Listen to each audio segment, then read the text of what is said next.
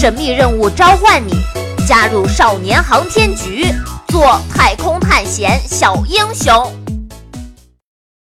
第三十六集：紧急的救援。水槽楼中性福利水槽训练大厅训练项目：航天员出舱活动训练，训练人员小达、星妹，训练进度：危险的边缘。本来小达和星妹已经距离成功很近了，但因为小达的毛躁和马虎，最后他自己入舱的关键步骤上卡住了。他是真的卡住了，连接他和模拟舱的缆绳以一种奇怪的方式缠绕住了他的头盔，把他卡在了模拟舱的舱门口，进也进不去，出也出不来。时间一分一秒地过去着，眼看就要完不成任务了，不能继续卡在这里。啊，不管了，嘿！思来想去，小达干脆双手抓住舱门的边缘，猛地一使劲儿，一声清脆的声响，缠绕在小达头盔边缘的缆绳漂浮开了。Yes。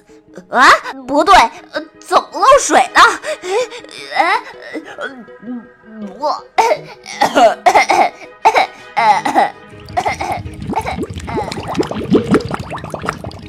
小达还没来得及动，小麻烦就变成了大麻烦。缆绳把小达头盔的卡扣勾开了，水不住地顺着缝隙灌入小达的航天服内。小达，小达。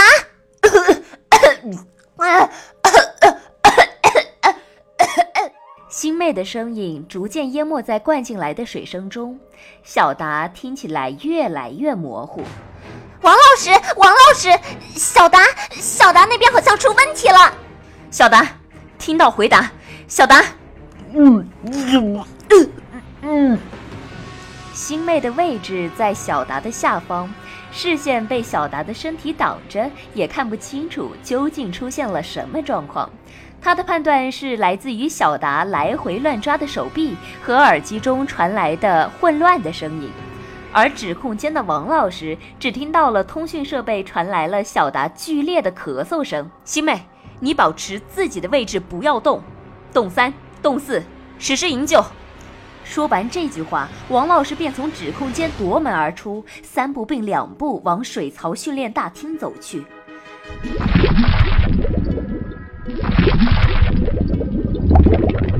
两个全副武装的救援人员几乎同时咬住氧气瓶，跳入水中向小达游去。救援难度比想象的大。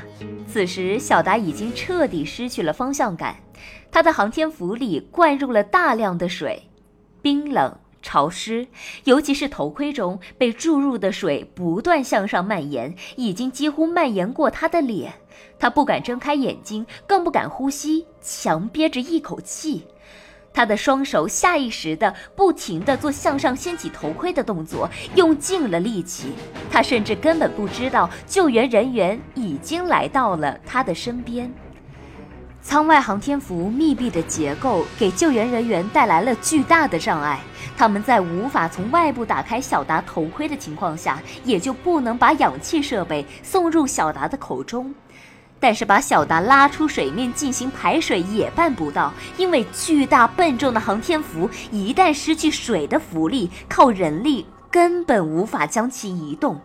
最最要命的是，小达现在一时混乱，双手乱抓，救援人员根本无法近他的身。小达，不要慌，尽力配合救援人员。小达，你听得到吗？小达，小达。嗯嗯嗯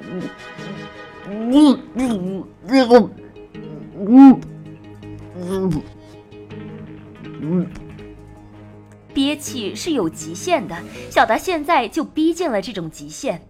他渐渐没有了抬起手臂的力量，也渐渐失去了对一切的感觉。冰冷、潮湿、害怕、挣扎，一切感觉都在渐渐的离他远去，只剩下了缺氧。而这种缺氧的感觉也快消失了。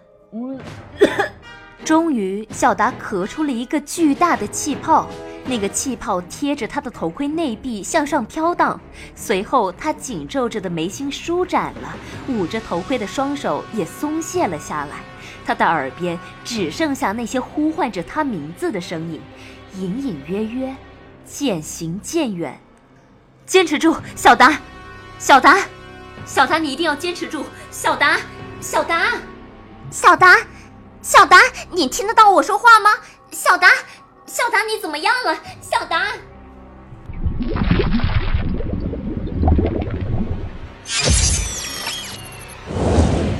啊，小智，王老师，小智下来了。小达，坚持住，小智来救我们了。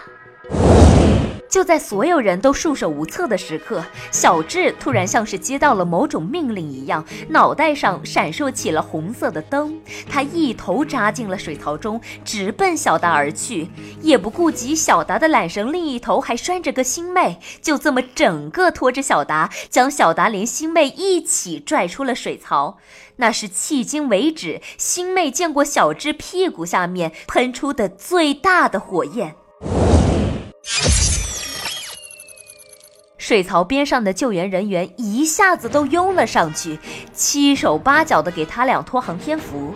星妹先从航天服中钻了出来，然后就挤进了小达身边的人群中，帮着把小达从航天服里拽了出来。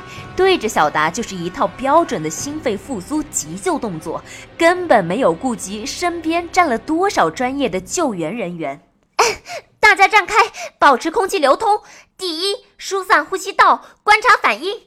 小达，小达，你听得到吗？小达，胸口，胸口部分。小达，醒醒！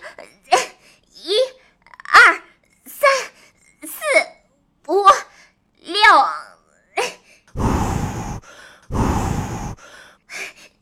小达，醒醒！一、二、三、四、五。六，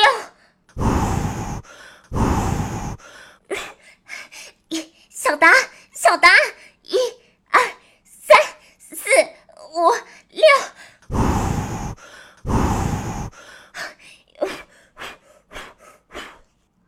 在场的所有人看到这样的一幕，都惊到了。星妹反应之迅速，动作之标准，甚至让所有都不自觉地跟随着她的口令退后了一步，站成了一个圈。几秒钟之后，有人反应过来，这个时候救援的人好像不应该是星妹，于是要上去阻拦，却反被也在人群中的王老师拦了下来。哎，有反应了！顺着王老师的目光，小达的手指动了一下，又一下。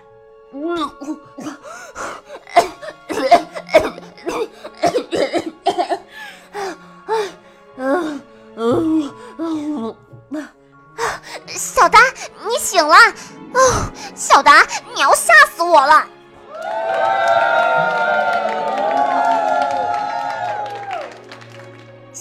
还沉浸在恐惧和喜悦的双重情绪中，激动的都要哭出来了，眼泪刚到眼眶，却又被身后突然响起的掌声给憋了回去。星妹，做得好！啊，什什什么？发生了什么？此时全场最懵的就是小达了，他努力在脑中回想刚刚发生的事情，想来想去。想起来了，我呃，我我是怎么上来的？是小智，是小智把我们救上来的。哎，小智呢？小智，小智从人群中来到小达面前。小智，好久不见。呃，谢谢你，小智。喂，小智，小智，你的眼睛，呃呃，难道你？是的，我。全都想起来了。